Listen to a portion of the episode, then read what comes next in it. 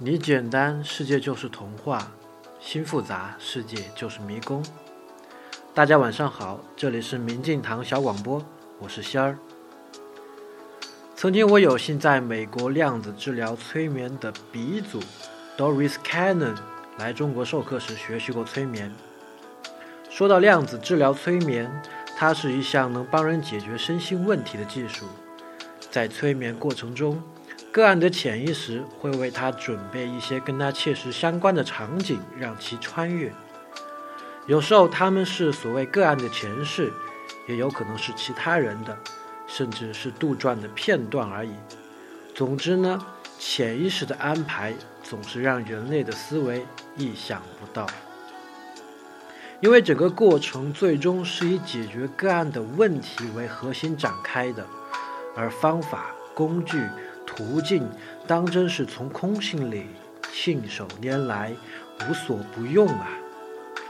我们稍微拉开一点看，所谓修行圈子里，万千世界，万般法门，只因不一样的人创造了不同的实相，又对应着不同的所谓解脱之道。在每一个细分的方法和道道里，它都是对的，实用的。好用的，适用一部分人和情况的，每个人只是选取自己的路就好。再稍微拉远一点看，在这地球上已经发生的以及正在衍生的各个学科的理论以及体系们，似乎都是没有尽头的。比如原子下面有质子和中子，下面继续等等，可以分到夸克。等等，不知道什么的玩意儿吧。一会儿发现玻璃的二象性，再到被观察者测不准定律，头脑不停歇，实相似乎每时每刻都被创造着。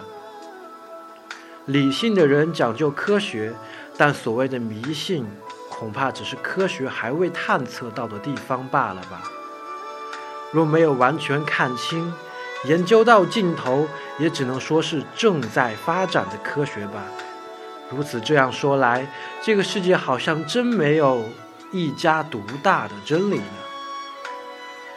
从这儿到那儿，怎样过去，只取决于我们怎么想以及怎么用啊。因为我们自己就是那个玩家，所有的方式都可以，所有的东西都可以拿来用。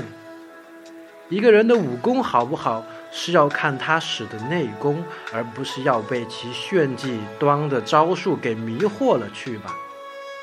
一个人好不好，看的是他的心，收的是他的波，别被行为给忽悠去了。好啦，今天的小广播就到这里，舍相，欢迎收听，我们是明镜堂。下期再见。